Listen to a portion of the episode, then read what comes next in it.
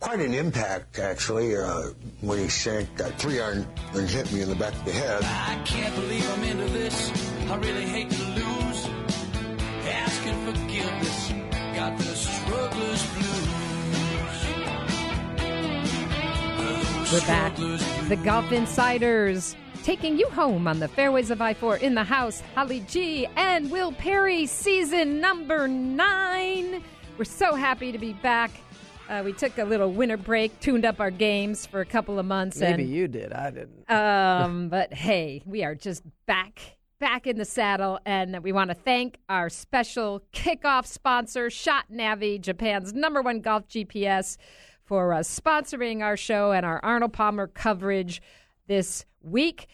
We are doing a preview show tonight. We're preempted 30 minutes because of UCF, but go UCF. Go and we, Knights. We will be back tomorrow night. So, those of you coming home from the Bay Hill Invitational, you'll find us here at our regular time, 6 to 7, tomorrow night. So, extended coverage for the Arnold Palmer tournament. And we will be back at our regular time next Wednesday and uh, throughout the rest of the year. 6 to 7 every Wednesday night. Check us out on Facebook and tweet us at the, The Golf, Golf Insiders. Insiders. We'll waste no more time. We're going to go to our favorite Golf Insider. One of the He's- busiest men's in the biz. That's right. He's everywhere. Live from the press center, Bob Harig from ESPN.com. Hey, Bob. Hello, how are you? We are awesome. Uh, a little bit uh, uh, short of time tonight just because of the UCF game, but um, wanted to just get your thoughts. You've covered this tournament many years, of course, lots of questions and concerns. How would the tournament live on beyond Arnold and your thoughts at this point? Yeah, it's a little bit odd, isn't it? Um, you know, the news conference today took place at virtually the same time he would have always done his. And obviously, you know, he couldn't do it last year, but in the years past, it was always kind of a highlight. You know, he just to get his thoughts on things, and, obviously the reality is sinking in. He's not here. Um, and sure, there are some concerns going forward. I think it's just natural to wonder, you know, how the tournament will fare. It's there's so many factors involved in that these days. You know, you know, we were talking earlier about how there was a time when it was the four majors, the Players Championship, and then it was Jack and Arnold's tournament. You know, those were the those that was the pecking order. Well, that has changed considerably with the advent of the World Golf Championship events, uh, the the FedEx Cup playoff events.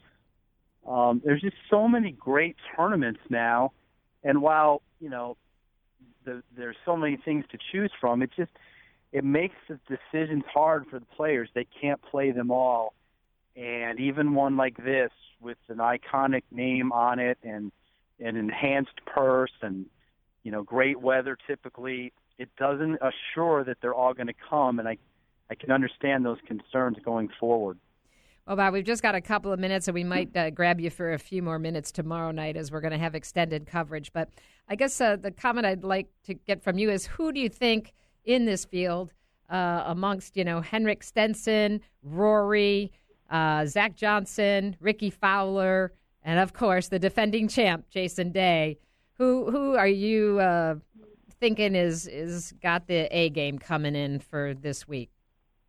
I like Stenson a lot uh, because he's he's seemingly always in contention at this event. I believe uh, his last four tournaments here, nothing worse than than a tie for eighth, and um, you know he played pretty well last week at the Valspar tournament.